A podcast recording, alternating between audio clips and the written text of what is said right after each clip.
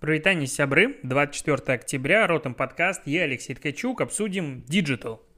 Google Chrome тестирует показ рекламы на стартовой странице. Пока это только в экспериментальном браузере Canary. И реклама, которая показывается на стартовой странице, она что-то там... Чего она...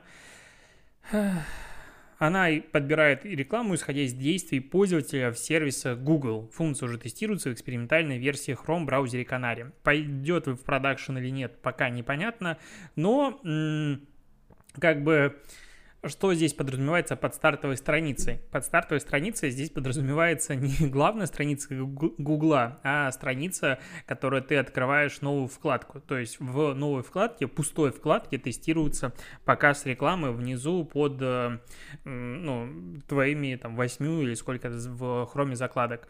Вот на этой странице тестируется реклама. Прикольно ли это или нет? Ну, как бы нет, потому что до этого как бы реклама в Гугле, а, ну, точнее, в браузере у меня бывает на сайтах, а в самом браузере рекламы нет. А здесь реклама интегрирована уже в сам браузер, в пустую страницу. И меня это немножечко, ну, мне это не нравится. То есть, допустим, в Chrome, в Opera где-то вроде бы есть реклама на стартовых страницах, мне это не нравится, мне это раздражает. Chrome как бы чистый был. Вот э, тестят, смотрят, как это будет работать. Ну, мне пока как-то негативненько. Вообще, сегодня мы будем обсуждать много таких коротких новостей, поэтому приготовься, будет э, много чего для обсуждения. Коронавирус подстегнул продажи Барби сразу на 30%. Это лучший результат за последние 30 лет.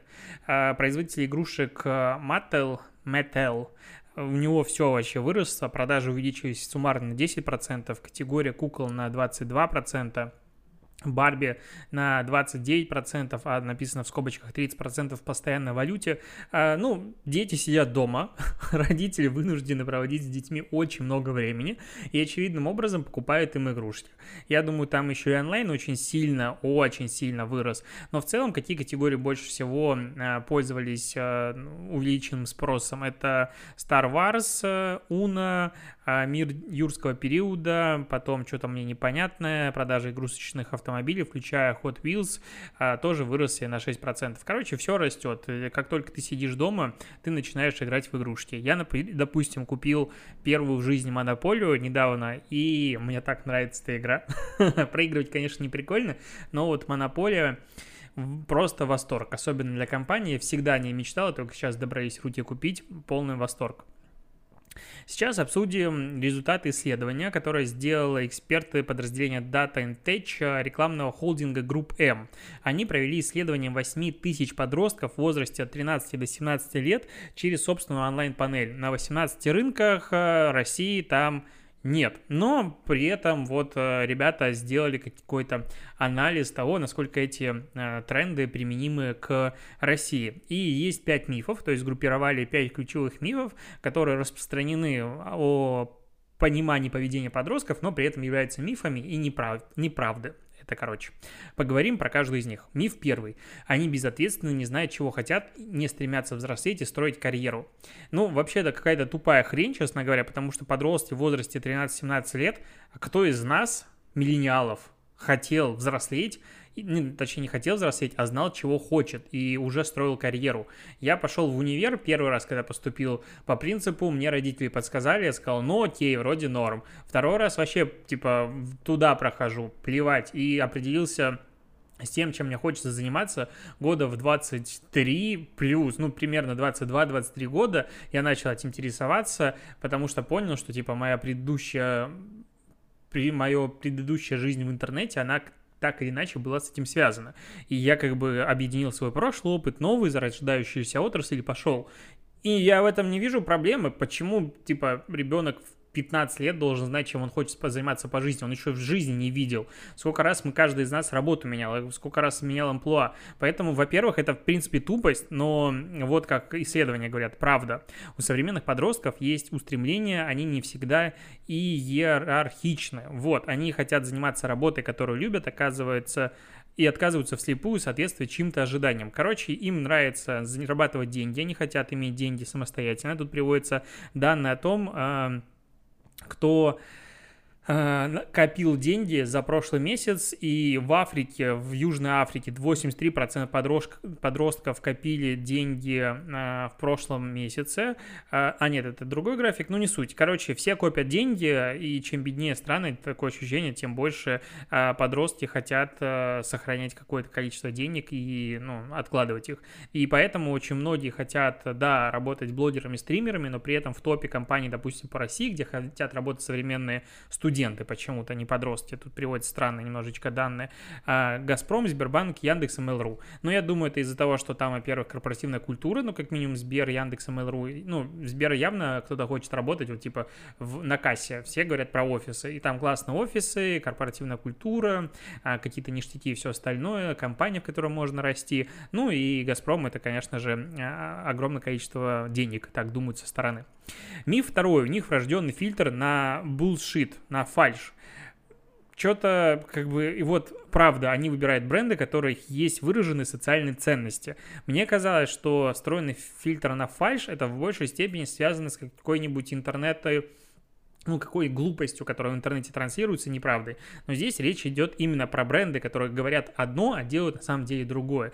И приводится информация о том, что 58% а, подростков подтверждают, что предпочтут купить продукт у социально ответственной компании, которая заботится об окружающей среде. Молодцы, но в России, к сожалению, это в меньшей степени возможно, просто по причине того, что у нас, а, ну, есть масс-маркет, который вроде бы прикольный, и он не всегда заботится, мягко говоря, об окружающей среде, а других вариантов купить и нет, потому что денег особо нет. Поэтому да, прикольно, но на деле нет.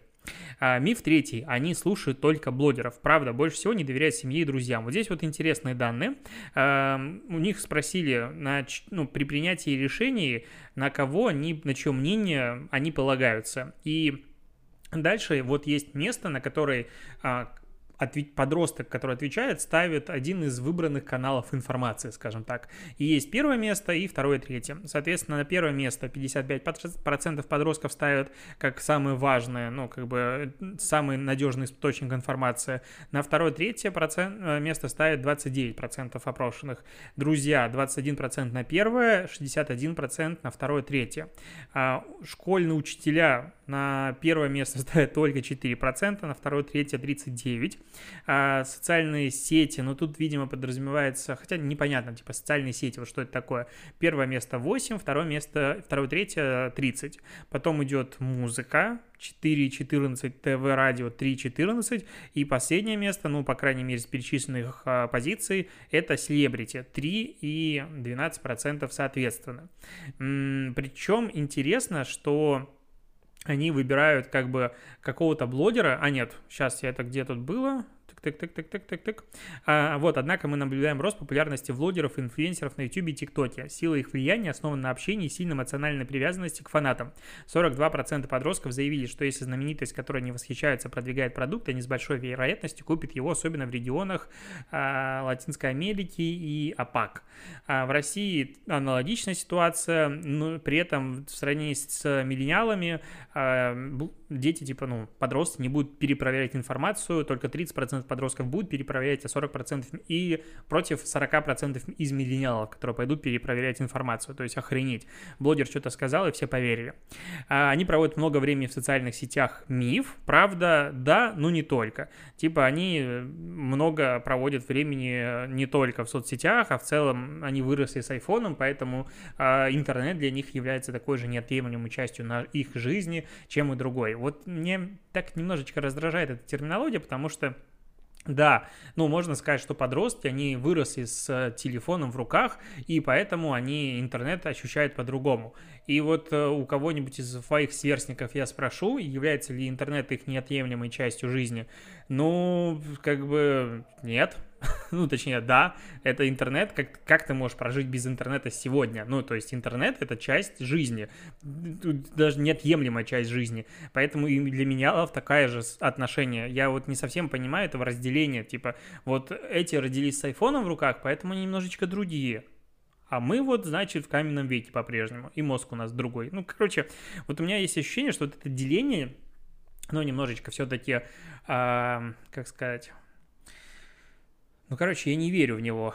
А, ну, история поколений, вот эти вот в принципе, деление аудитории на поколение, это все, конечно, прикольно, но очень сильно все зависит еще и от возраста, в котором это поколение находится. То есть, конечно, эти же миллениалы и бумеры, а, мы сильно отличаемся друг от друга просто по причине того, что у нас разный возраст, сильно разный возраст. Кроме того, типа бумеры, условно, после войны, и там были другие интересы. Сейчас мир кардинально изменился, и современное поколение, текущее, миллениалы в том числе, они живут в том же мире, на мой взгляд, в котором живут и зеты. У нас не произошло никаких сильно больших потрясений. И то, что зеты хотят заниматься тем, чем а, начинать делом, которое вот будет и приносить деньги, а, ну, как бы миллениалы то же самое как бы очень сильно похоже. Я пока не могу найти каких-то отличий. Ну, то есть все исследования, которые читаю, но оно все, все плюс-минус одинаковое. Я могу то же самое, типа, сказать про себя. Может, я моложусь, конечно. Миф пятый, последний. У всех подростков одинаковые интересы и потребности. Правда, современные подростки особенно ценят индивидуальность, у них есть множество способов ее выразить. Вот я вспоминаю, типа, школьные годы, когда были все эти субкультуры, ну, сейчас они тоже есть, просто я, типа, в них не погружен. Эмо, металюди и все остальное. И и то же самое каждый подросток говорил про себя, что я хочу самовыражаться, что я хочу то и все. В принципе, натура подростков в этом и заключается. Ну, они создают массу контента, они стримят, они смотрят, они чувствительны критики, но то же самое все про современное поколение миллениалов. Не вижу я большой разницы, но вот, э, в любом случае, я просто сейчас начал, ну, часть моих студентов на курсе White SMM начали наконец-то делать раздел с анализом аудитории, и это как раз тот момент, когда а, многие начали делать по привычке и начали делать по принципу, ну, digital мамы, что мы знаем про digital мам. И понеслась вот эта вся история, баналь, банальщина, которая как бы сборище стереотипов без изучения самой аудитории. И я как бы заворачиваю домашние работы обратно и смотрю просто, что такие э, ребята, а, так надо было все-таки анализировать аудиторию. И вот как раз подобные исследования ты вроде бы смотришь, и тут есть как бы цифры некоторые, не все читал, с другой стороны, а это по сути, какой-то набор стереотипов. Ну, либо можно сказать, что это набор стереотипов и есть правда. Но я что-то сильно сомневаюсь. Какое-то исследование такое себе. Мне не понравилось, короче. А, пик провел редизайн. Раньше был пик с, ну, крыша, как бы схематичная, вот нарисована, потом идет пик, и снизу группа, а теперь просто пик. И три буквы такие оранжевого цвета. Убра... ушла группа, и они убрали крышу.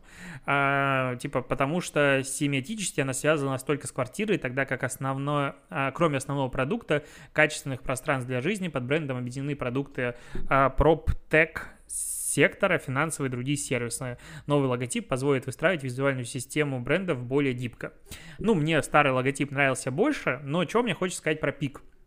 Э, я ну, не ходил в их квартиры, не ходил в их а, жилые дома, но вот та коммуникация, которую они ведут, и, скорее всего, там, ну, я много слышал критики ПИК в последнее время, что они начали сдавать позиции, что они начали делать по шаблону, они продают, типа, эм, условно, там, дешевое жилье за цену комфорта, и, ну, короче, какие-то там разные ходят слухи, я, честно, не вдаюсь в подробности, я смотрю со стороны, и вся их коммуникация лично в меня максимально попадает. То есть вот прям я чувствую себя бренд-чемпионом, которого вот они, я вешу на доске, мое досье, и креаторы, когда разрабатывают рекламную кампанию, такое ощущение, что они вот, вот Ткачук, давай сделаем рекламу для него все максимально бьет. Тут у от индекса я читаю эту статью, есть э, три рекламных, ну, рекламных ролика, и новые какие-то. И этот рекламный ролик, э, типа, назовите ваше любимое место дома. Спрашивают у пары, причем такой, как бы закадровый голос, он специально не на микрофон, а как будто микрофон издали его ловит, соответственно, есть эхо, а люди, которые отвечают, говорят, ну, все хорошо. Говорят, ну, наверное, кухня, да, а потом, а теннисный стол. И, короче, начинается очень много фотографий, как люди проводят время во дворе и там кофейня, барбершоп. Они говорят, блин, у нас такой классный район. Типа, вот, дом это не квартира, дом это вот наш район. Я сижу такой, да, это вот, это вот как Варламов завещал. Это вот, ну, дворы должны быть дворами, как бы дом это больше, чем твоя вот за дверью закончилась. И я сижу, меня так вот это бьет, а, поэтому Вот я не часто, честно говоря, встречаю рекламу, которая прямо в меня попадает. Возможно, просто по причине того, что я постоянно думаю про свое жилье какое-то и очень этой темой интересуюсь, болею, но с другой стороны, я являюсь их целевой аудиторией. Их коммуникация прям идеально в меня попадает.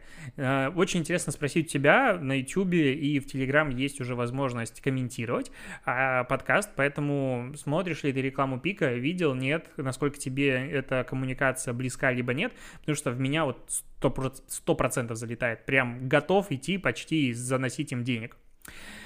А, еще есть исследование, это провел Ipsos Trust Project, э, исследовали доверие к медиа. Э, только так глобально 8 из 10 взрослых уверены, что новости, на которые они ориентируются, поступают из надежных источников.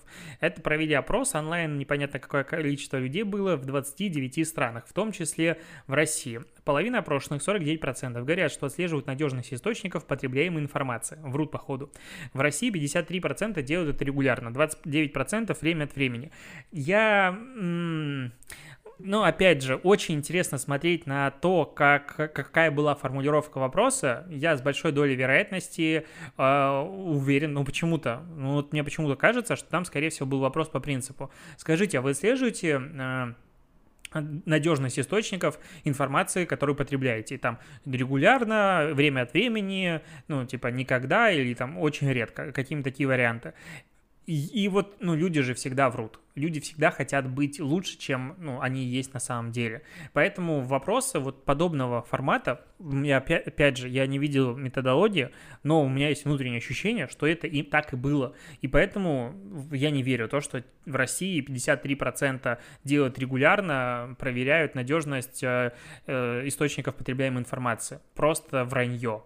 Мне кажется, меньшинство, типа меньше там, 15%, 10%.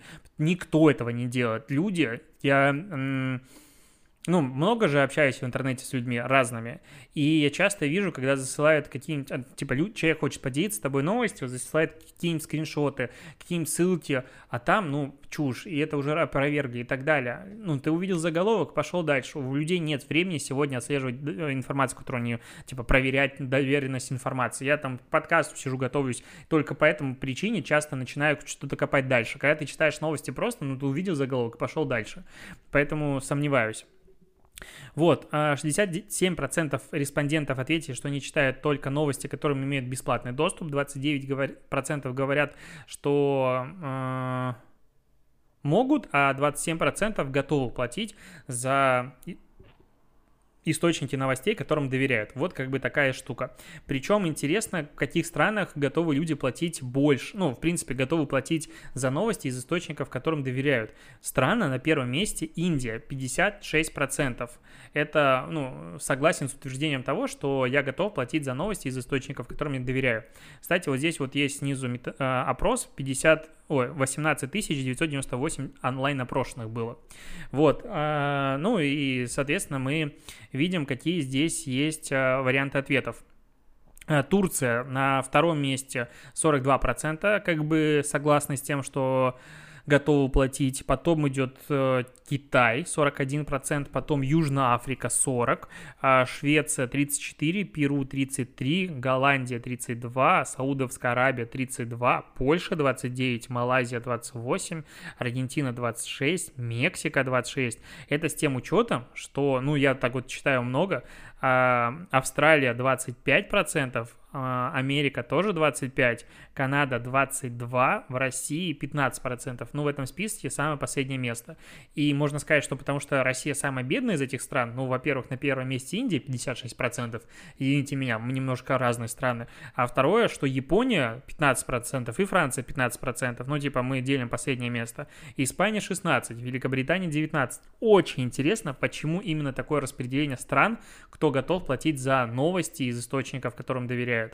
А блокировщиками рекламы тоже пользуются дофига народа. В Китае 50%, в Саудовской Аравии потом 48%. Россия здесь в топе. На четвертом месте 43% опрошенных пользуются блокировщиками рекламы. Вот такая штука. Я же считаю, что именно за новости, как за вот новости-новости, просто новостной факт того, что что-то где-то произошло, люди платить не готовы. Ну, либо это какая-то агрегация, а, отдельная рассылка или что-то, ну, короче, какая какая-то медиа, которая не просто делает новость, а выбирает тебе главную повестку. Но в дайджесты я тоже не сильно как бы начинаю верить, не в рамках подкаста. Подкаст ты идешь, слушаешь, потребляешь контент на ходу, как бы. Это походовая а вот вечером тебе приходит рассылка из ну, самых основных новостей.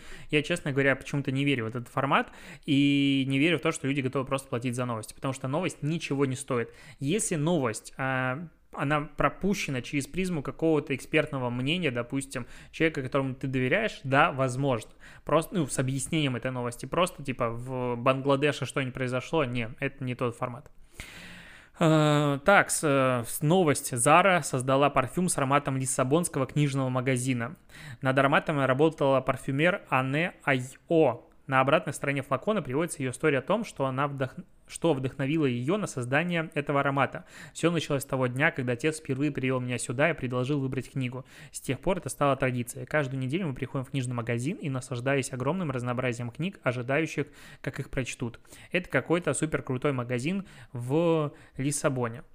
И духи содержат ноты сливы, клубники и пачули. Ну, окей, не нюхал, не знаю. Но красивая история. Очень мне нравится эта история и я не верю в то, что это, ну, как бы, Зара не может рассказывать мне такие истории. Зара — это бездушная машина, которая создана тупо для того, чтобы зарабатывать бабки. Все, это единственное, как бы, вот у меня ассоциация бренда Zara вот такая. Это масс-маркет, который просто все соки с планеты Земля высасывает и делает деньги постоянно на огромном количестве шматья. Не вообще им все равно, на откуда они копируют идеи, они постоянно копируют идеи из э, люксовых брендов, делают, типа, скажем так, аналоги на эту одежду и модели, все остальное, и поэтому вот такая красивая история, что парфюмер создала запах э, лиссабонского книжного магазина, в котором она ходила с папой, она красивая. Если бы это сделал какой-нибудь маленький локальный бренд, вообще восторг. Я бы кайфовал. В Зара не может такого делать. Но это мое мнение такое. Тут как, я просто когда столкнулся на эту новость, а, прям наш, ну, внутренний диссонанс испытал к новостям измерения индекса лояльности. Прекрасный NPS. Почему-то я вот про него в курсе как рассказал, и после этого меня он преследует еще везде. Прям постоянно я на него натыкаюсь. Так вот, NPS, э, отражающий готовность россиян рекомендовать банк, опустилась до 1,3 пунктов. Короче, ну, 1,3%. NPS сейчас... Э, средний по банкам в России. Это э, опрос э, в августе 2020 года аналитический центр НАФИ провел всероссийский опрос 67 тысяч банковских клиентов, проживающих во всех типах населенных пунктов во всех регионах России.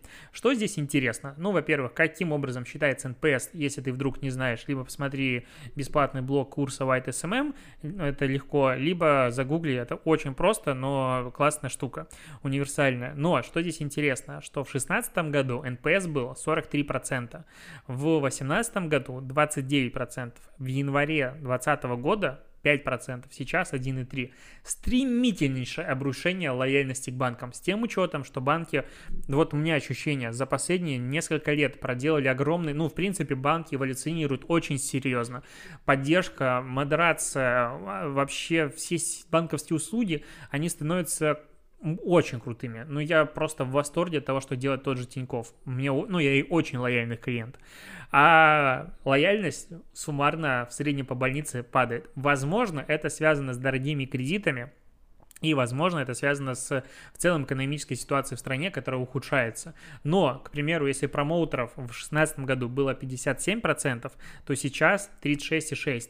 При этом критиков в 2016 году было 14%, сейчас 35,4% просто выносят. Ну, то есть, э, в принципе, количество критиков, которые не удовлетворены качеством банковских услуг, оно сравнялось с количеством промоутеров. То есть, ну, либо в конце этого года, либо в следующем году NPS будет уже отрицательный и посмотрим, насколько он сильно упадет. Почему так происходит, очень интересно э, услышать.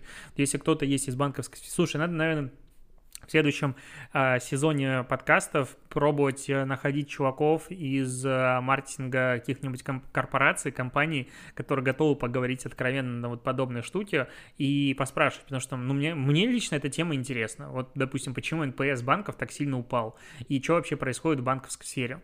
А, что думаешь на этот счет, тоже мне интересно узнать. Вот еще есть классное исследование. Пользователи назвали, ну опять же, это пользователи, это назвали, это, ну, это люди сказали, то есть э, людей слушать последнее, что надо делать в маркетинге. Шучу. А, так вот, российские пользователи назвали размер идеальной скидки. Это опросили сколько людей? 1600 человек старше 18 лет. Это опрос Сбермаркета и Research.me.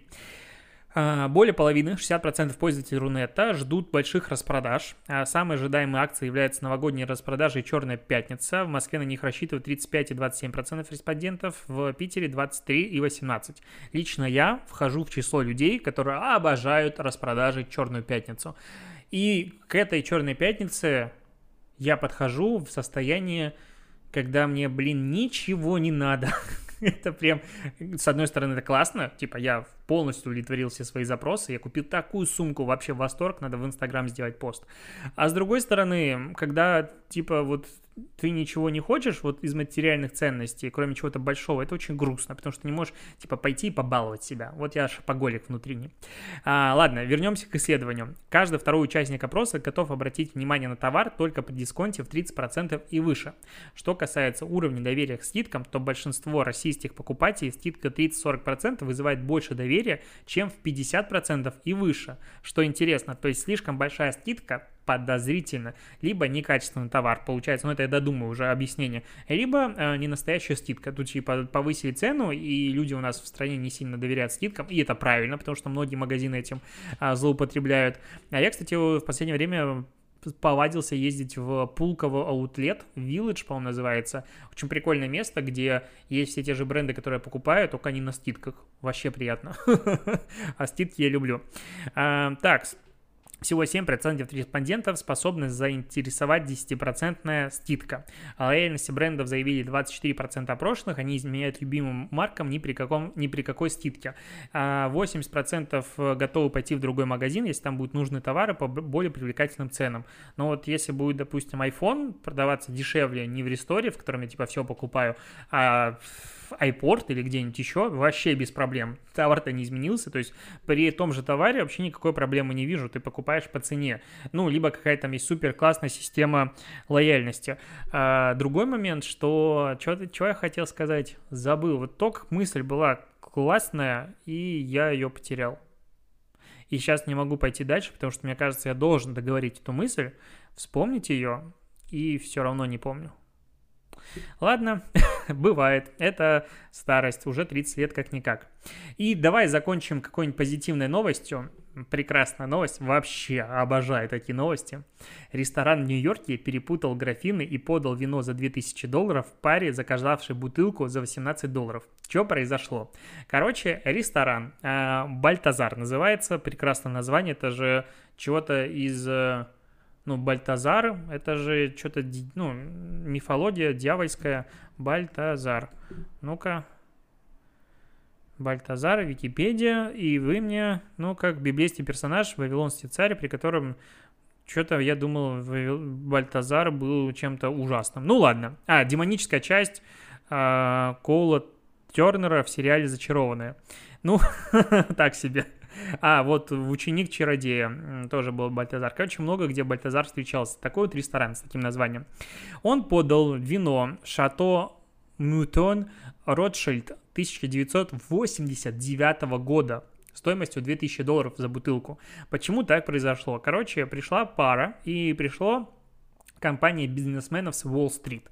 А, эти четверо бизнесменов заказали самую дорогую позицию вина, а, которая получила 97 баллов по рейтинговой системе Decanter. Вот, и входит в число лучших вин поместья Паулиник. И вдруг тебе это чего-то значит. Вот, и она стоила 2000 долларов. А пара заказала обычное пино нуар за 18 долларов. И их декантировали, ну, налили в декантеры одновременно практически. И просто официанты перепутали, где какой. Ну, потому что тут красное, тут красное. И, и вот так произошло.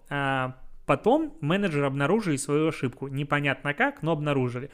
В ужасе позвонили владельцу ресторана. Чего пишет этот владелец ресторана? Сразу же бросился в ресторан. Бизнесмены пребывали в отличном настроении. Они не заметили подмену, искренне считая, что пьют самое дорогое вино в ресторане.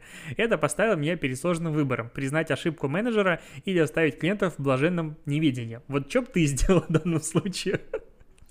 А, во-первых, тут как бы более, более сложный этический вопрос. То есть а, люди, которые покупают вино за 2000 долларов, ну, как минимум, во-первых, у них есть деньги на это, но окей. Второй момент, как минимум, они думают или хотят казаться людьми, которые разбираются в вине. А тут им заменяют типа одно из лучших вин, которое вообще вау, восторг, на вино за 18 долларов. Ну, в ресторане 18 долларов это полторы тысячи за бутылку, ну, это недорого. Ну, это полторы тысячи за бутылку не самое дорогое вино, то есть вообще это обычное вино. Типа в магазине, значит, оно стоит рублей 500-600 плюс-минус, как, какая-нибудь такая история. И они не замечают разницы. То есть а нахрена тогда они его купили? Они не почувствовали разницы. А, вот, и он решил все-таки признаться. А, вот, от, ну, сказал об этом бизнесменам. Те поспешили заявить, что догадывались, что пьют дешевое вино. А, а молодая пара ожидаемо пришла в восторг и сравнила путаницу с графинами с ошибкой банка в свою пользу. А, но при этом владелец ресторана говорит о том, что проблема, что это не банк, а он потерял 2000 долларов, ну, потому что, очевидно, с бизнесменов брать за дешевое вино full прайс не получается, а молодая пара не виновата. Интересно, насколько вкуснее вино в бокалах у этой молодой пары стало, ну, во сколько раз поднялась эта ценность, когда они узнали, что пьют вино за 2000 долларов. Это история, которую они явно будут рассказывать э, еще внукам своим. Я бы хотел, чтобы со мной такая история произошла, только, конечно, в мою пользу, а не наоборот. Интересно, в России бы владелец ресторана рассказал, хотя, мне кажется, в хорошем ресторане, наверное, признались, потому что это, ну, как бы важнее репутация. Вот такая новость. К слову о том, что цена и ценность в вине, она заключается в часто, мне так кажется, очень часто в этикетке и, ну, то есть ценность вина обычно часто формируется его ценой, к сожалению. Поэтому я смело беру вино и за 300 рублей на акциях, и даже дешевле, просто по приколу попробовать заметить ли кто-нибудь разницу.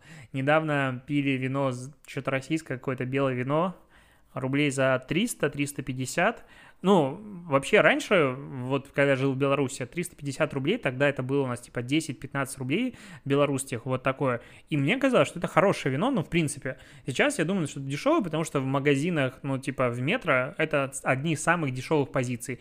Ниже, типа, только пойло какое-то. Возможно, просто вино подорожало за это время. И я его пил, потом вспомнил, что это я его купил как раз-таки с моментом, чтобы подумать, нравится оно мне или нет, и оно мне нравилось вообще, поэтому я в этих вопросах очень широких взглядов. Интересно твое мнение. На YouTube-чике и в Telegram-чике, с удовольствием пообщаюсь в комментариях, на этом заканчиваем подкаст, спасибо, что дослушаешь, услышимся с тобой завтра, покеда.